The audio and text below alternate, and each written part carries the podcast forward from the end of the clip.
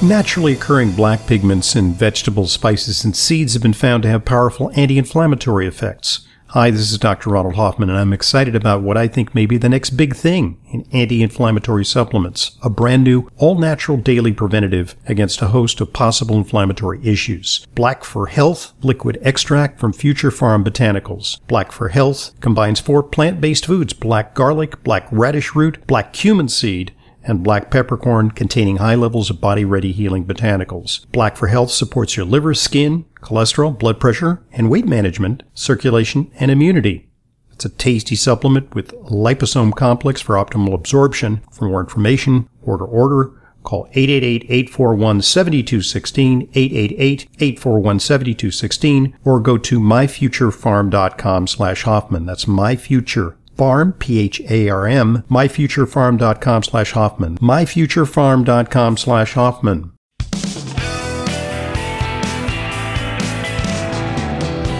Welcome back to today's Intelligent Medicine Podcast. I'm your host, Dr. Ronald Hoffman. It's our weekly Q&A with Leyla, which I very much look forward to, and by checking our numbers, so too do many of you.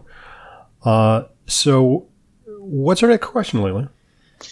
This comes from Randy. Dr. Hoffman and Leyla, I've read about the health benefits of sauna. I'm thinking about buying a home unit using infrared light. Are there any health concerns regarding infrared light? Now, what I've read about infrared light, it's pretty innocuous unless you spend too much time. Yeah, what it is basically heat. So, yes. Just a little basic physics here. The electromagnetic spectrum consists of visible light and invisible energy, which you don't see. We can't see infrared.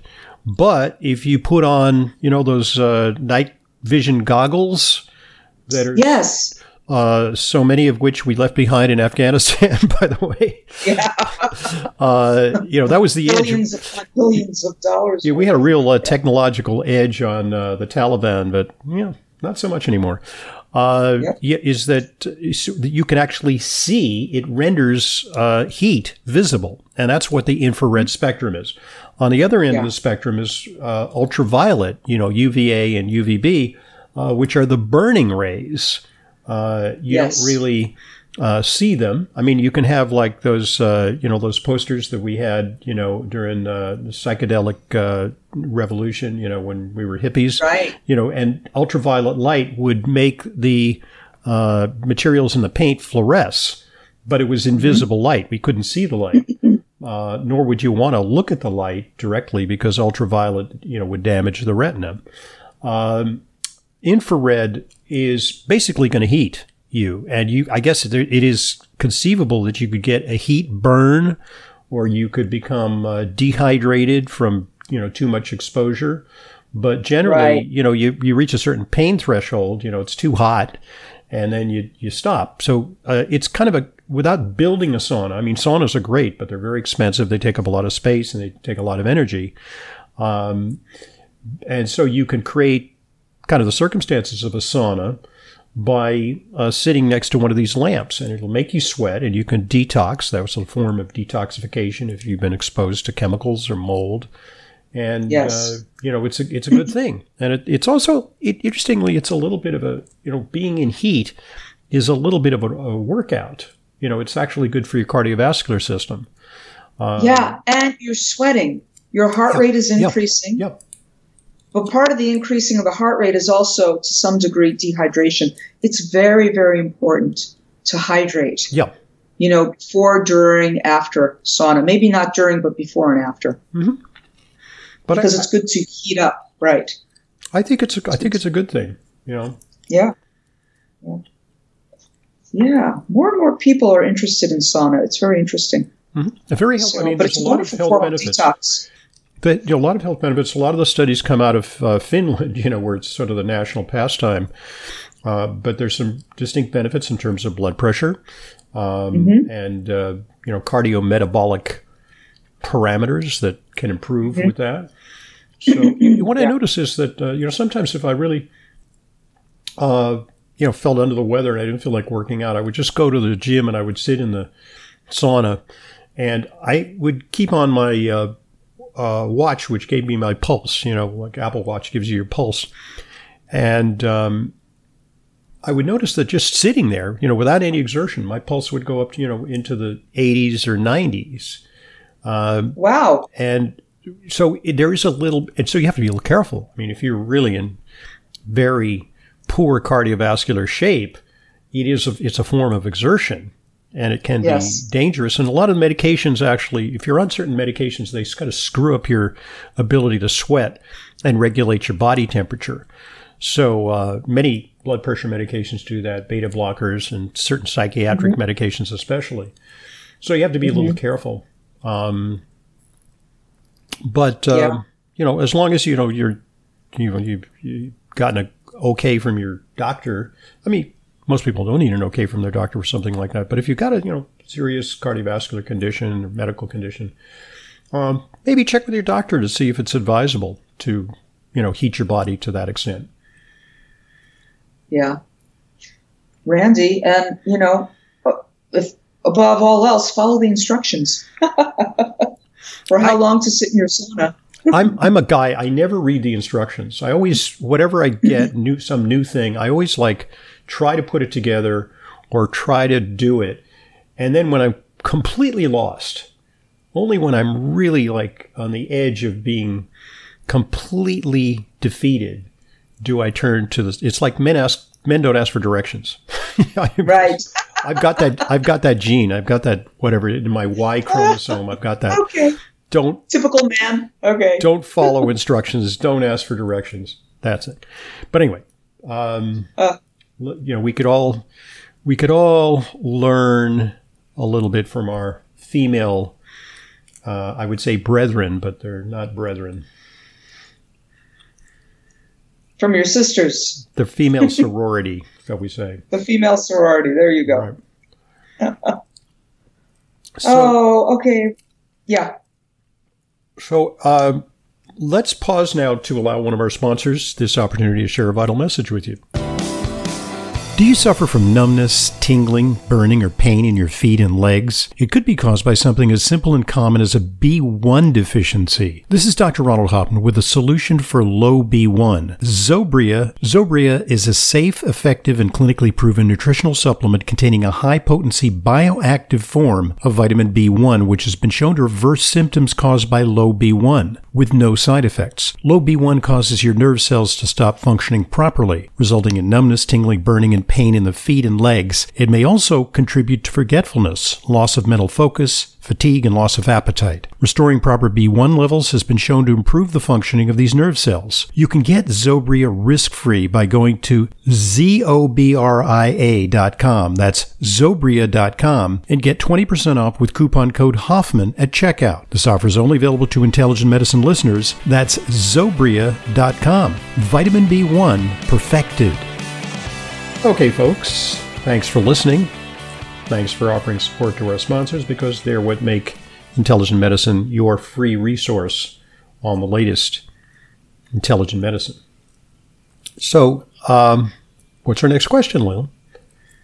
We've got a very concerned Susan, who's sharing some of her thoughts with us. I'm a regular listener and adore your podcast. I'm in my mid-70s, trim, and quite healthy. Fantastic, Susan. I also take just about anything you have advertised, Dr. Hoffman. Okay. Well, it's likely if you do that, that smoke is going to start coming out of your ears. Susan says, I'm in a family with a lot of medical doctors, so dutifully, I've had my 2 COVID shots. I decided that I will skip the third. I've never felt so old, and that every joint aches on and off. It's hard to be sure what exactly is old age and what might have been from the effects of the vaccine. Yeah. I do not feel the same, and I feel much older suddenly. Anyway, I have a friend who's very much against the COVID vaccine, but not other vaccines. She has sent me banned videos by actual medical doctors discussing the possible side effects from the COVID vaccine, including outbreaks of shingles and recurrence of formerly stable cancers. I am worried when any discussion is so actively suppressed, it brings back thoughts of 1984 and Newspeak. Remember the movie 1984, everyone? Susan says, am I justified in my concern? I just listened to another one of your fans mention recurrence of a long under-control asthma where they went from no use of an inhaler to having to use it twice a day. The cancel culture is frightening. And to find these, quote, undercover videos from what seem to be qualified research and clinical medical doctors who are not allowed to express their views is scary. And if these shots were so great, it would not matter if some did not take them. Why the big fuss if we are immune?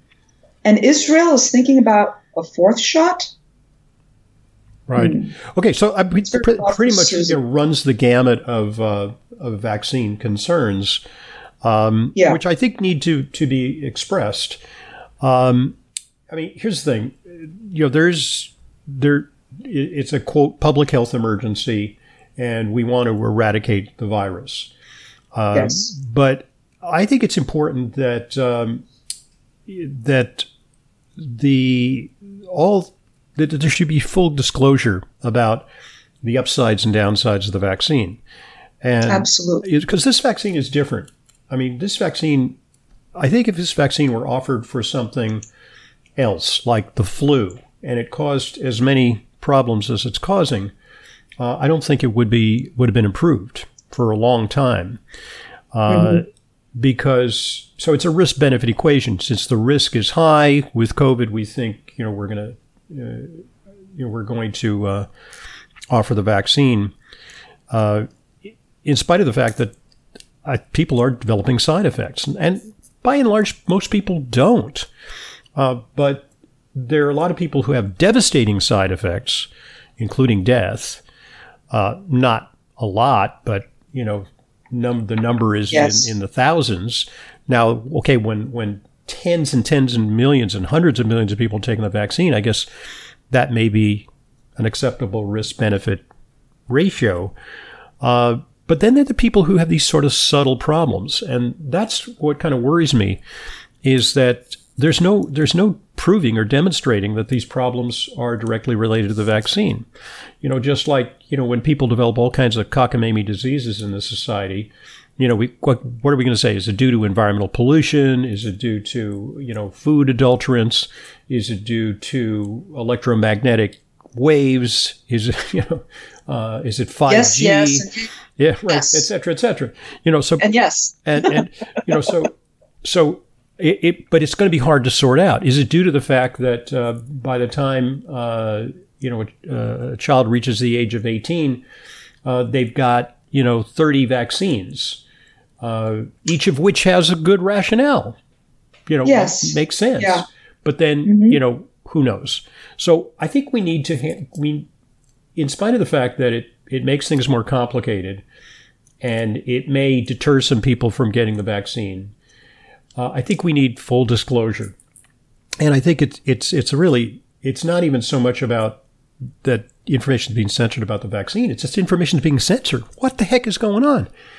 If indeed they're concerned about each and every one of these videos, there should be some kind of scientific committee of acknowledged scholars and vaccinologists, hopefully without a conflict of interest, because most of the people who are in the vaccine field and who are virologists, they've got skin in the game. They develop vaccines. They work. They're all in on vaccines. They stand to profit from it. Yeah, it'd be nice if we had some impartial review board. We could take a video of some. We need an independent third party of virologists. Yeah, that's like who could look at some of these videos, these things that say that the vaccine makes you infertile, or that the vaccine gives you cancer, causes changes in menstrual cycles, or that what's interesting about that is that the COVID, the COVID has caused interruptions in menstrual cycles just simply due to the stress, because women are very susceptible to the effects of stress. So it's hard to separate out. I think it probably can cause, women are very delicate in terms of their rhythms, and, the vaccine can throw you off. Now, does that mean that you're going to be rendered infertile, or does that mean that you're going to be, have a miscarriage or something like that? I think all these issues need to be aired, and I think it would be good for science and in the public interest to have a colloquy about it, because some of the claims I think are fairly outlandish. I mean, some people say that, all the people who've taken vaccines will be dead within 5 years. Well, I guess on the margins, that is a claim that might be true. There's an infinitesimal possibility, but it's probably probably not really the case. And so I think these concerns need to be addressed. So that's what I like to do. I mean, I look at some of those videos and I go, wow, that's interesting. And then I read something else, usually by a well-established scientist who's not ranting and not standing there like Tony Fauci and saying, if you oppose me, you are opposing science. I mean, to say that, he is science personified is a little much. There's an article in today's Wall Street Journal, which first thing I read when I woke up this morning at like 6:00 in the morning, and it was just really a breath of fresh air. It's entitled Partisan Science in America. Subtitle, Scientists Corrode Public Trust When They Pretend to Have Authority on Social and Political Matters. They say, this is great. I mean, I recommend very highly that you read the article. Medieval thinkers pretending to infallibility often claim to have received a direct revelation from God. Since the 19th century, secular thinkers have invoked science. As Anthony Fauci said in June, quote, a lot of what you're seeing is attacks on me, quite frankly, are attacks on science. Now, that is like the most outlandish statement, because science operates, according to this article, by a process of criticism. Scientists don't experience divine revelations. They propose hypotheses that they and others test. And by the way, in science, when you want to prove that a drug works or a vaccine works, you actually test what's called the null hypothesis. You start with skepticism. Yes. So a good scientist is going to take that hypothesis and spend the rest of their career trying to disprove it. Right. Exactly. And so the null hypothesis. So when you prove something like a vaccine, you start with the null hypothesis, like this vaccine is no good. And you want to disprove that. So you have to actually amass evidence that the null hypothesis is, that's the essence of science. Yes. And so, And that's what a good scientist will do. Right. So they say in this article, to doubt a scientist is not to doubt science. Quite the contrary. Personal authority is precisely what science dispenses with as much as possible. Dr. Fauci's assertion of authority creates skepticism about all his assertions. Legitimately. Bravo, Wall Street Journal. How refreshing. What a great way to start the day. Legitimately, it creates skepticism about all his assertions legitimately, because the distinction between science and a particular scientist is essential. To be sure, non-scientists often have to trust scientists to inform them what the science has discovered, but that is all the more reason that scientists bear the responsibility of not letting political or other non-scientific criteria affect their explication. Okay, good stuff. Anyway, thank you for your comment. I mean, you read the whole thing, and that was good. I think a lot of people think that way, and they even did take the vaccine. But let me just say that we've experienced in our practice some patients who have had worsening of their aches and pains since the vaccine, and I wish I could predict who is going to get that, because it's kind of a shot in the dark.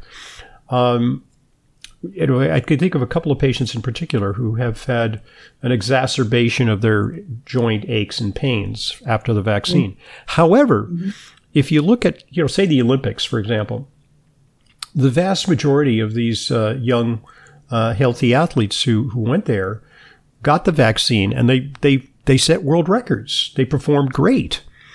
So, they weren't debilitated by it. They seemed to have gone through it with flying colors. And I talked to, people who've gotten a vaccine, and I say, how are you doing? And it was like nothing. I felt like I got punched in the arm for a day, and I took one day off, and then I was back, back to my full level of activities. I went to work the next day. And, that punch in the arm can happen with any vaccine. Yeah, exactly. I felt that when I had to get vaccinated for when I went back to college to become a nutritionist. Mm-hmm. I had to get all of those vaccines. It was a punch in the arm, exactly, you know. Which is, that should be the end-all and be-all of all vaccines. But I can't think of a single vaccine that's ever been introduced that doesn't have any side effects for at least a minority of individuals. I mean, with the flu vaccine, rarely people can get Guillain-Barré syndrome, which is a paralytic condition. They can get, exacerbations of shingles. It does something to your immune system. And it irritates it. It does. It does. As it's supposed to do. Yeah. Which is kind of the double-edged sword, isn't it? Right. And it is a little unnatural. But, hey, COVID kind of sucks.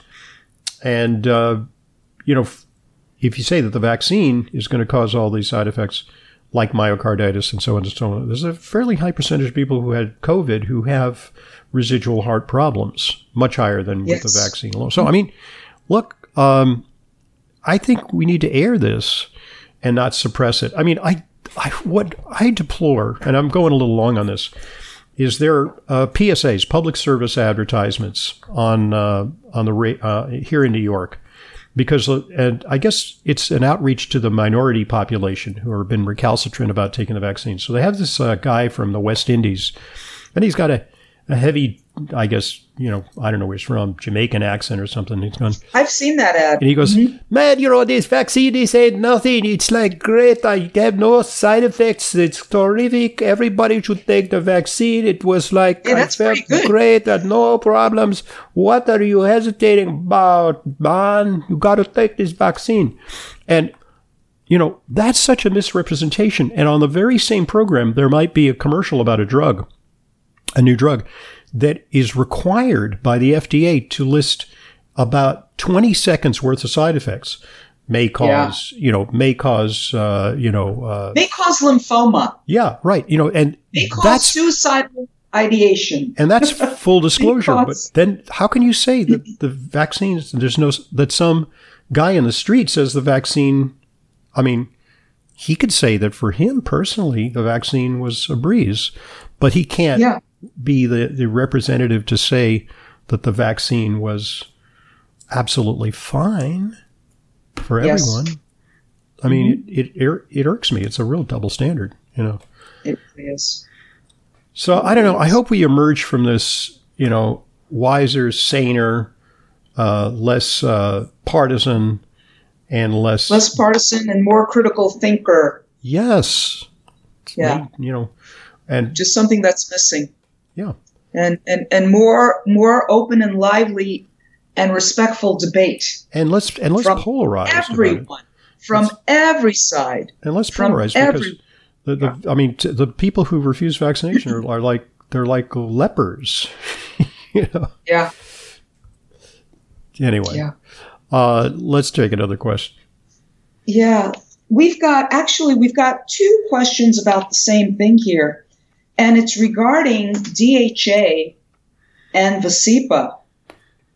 So Valerie writes, I've been taking Bioomega and I've been using it for some time because I've heard that DHA is good for the brain, so I thought it's good to use. That is until a friend of mine told me that the reason for using prescription Vascepa is because it contains no DHA, which supposedly raises cholesterol. So should those concerned about high cholesterol avoid the extra higher dose of DHA? And Nate writes, my cardiologist wants me to take Vascepa because it contains EPA and not DHA. I asked him if I should also take DHA for brain health. He said that he does not want me to take DHA. I have a calcium score of 0, but I have some plaque in my carotids. He says that DHA will have an adverse impact on my carotid arteries by diminishing the good effects of Vascepa. This is like, oh, what a can of worms. This is just the worst representation of the true science about omega-3 fatty acids, and it comes from. There's yet another example of it. It comes from the manufacturers of Vascepa, who I don't know whether they did the study or underwrote the study or just drafted onto a study that shows that concludes that EPA is the good part of the omega-3s and DHA is the bad part of the omega-3s for your heart. And that's pretty self-serving because they make a synthetic EPA product, highly concentrated, that has no DHA. So even if DHA in some way gets in the way of EPA, which I really doubt in the heart, and this is based on limited studies, it is so beneficial for other things. It's especially high in the brain and in the eyes. And there's so many studies that highlight the benefits of DHA at both ends of the aging spectrum. For infants, premature infants, it improves brain development in children, but it also, at the other age extreme, it may help with staving off Alzheimer's and brain problems. But it's not to say that EPA is not beneficial, because EPA is very anti-inflammatory. But DHA may have some unique properties of its own. Now, an interesting thing about Vascepa is that Vascepa showed enormous benefits in terms of protecting the heart. But that study has been criticized because, do you know what the placebo was? It was the people were given Vascepa, which is the concentrated EPA, and they were given a placebo. Do you know what the placebo was? No. Mineral oil. Oh. So if you give someone 6 pills of EPA versus 6 pills of mineral oil, you are likely to exaggerate the benefits of the fish oil because you've actually given the people who got a placebo a negative treatment, a treatment which actually pulls out fat-soluble nutrients from the body and prevents their absorption. So, that's why we tell people not to consume mineral oil, because mineral oil make you go to the bathroom. It's a lubricant, but it's a petroleum product. Our grandmothers would take mineral oil for constipation. Right. But it also interferes with the absorption of all the fat-soluble vitamins, A, D, E, K, and probably interferes with the absorption of dietary omega-3s. So it's going to have a deleterious effect. So the benefit in the Vascepa study, that's really the landmark study that launched Vascepa, may have been exaggerated. Now, I'm not saying Vascepa is not. Look, if you are limited in terms of your monetary resources and your doctor wants to give you Vascepa and there's like a really cheap copay, it's a great way to get your fish oil. But you're not getting the DHA that I think is beneficial. And, also bear in mind that somebody pays. It's like the new infrastructure bill. It's going to cost nothing. and like when medication costs nothing, who's paying? Especially if you're, an older patient on Medicare, that medication's pretty darn expensive. It's about 5 times as expensive as over-the-counter fish oil. But you may pay a small fraction of that.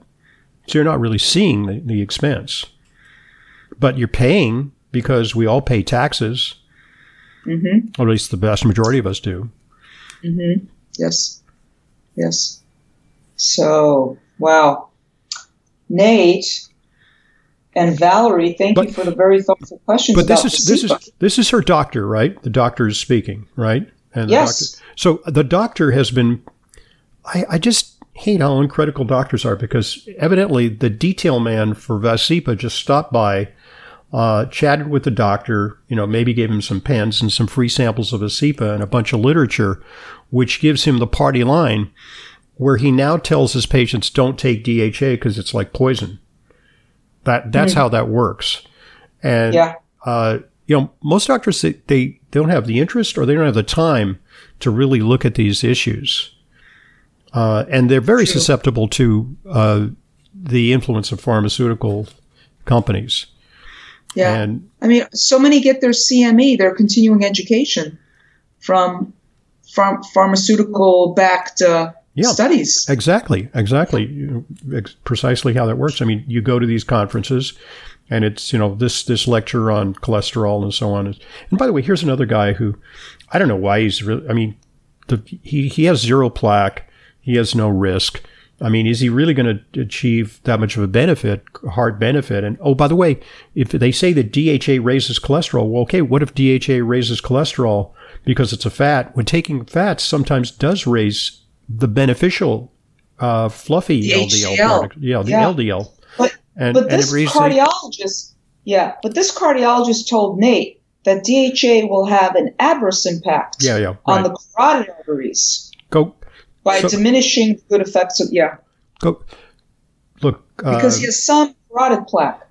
Go study your omega-3 physiology, and the pharmacology of administering those things, and come after spend a few months on that, come back and tell me what you found.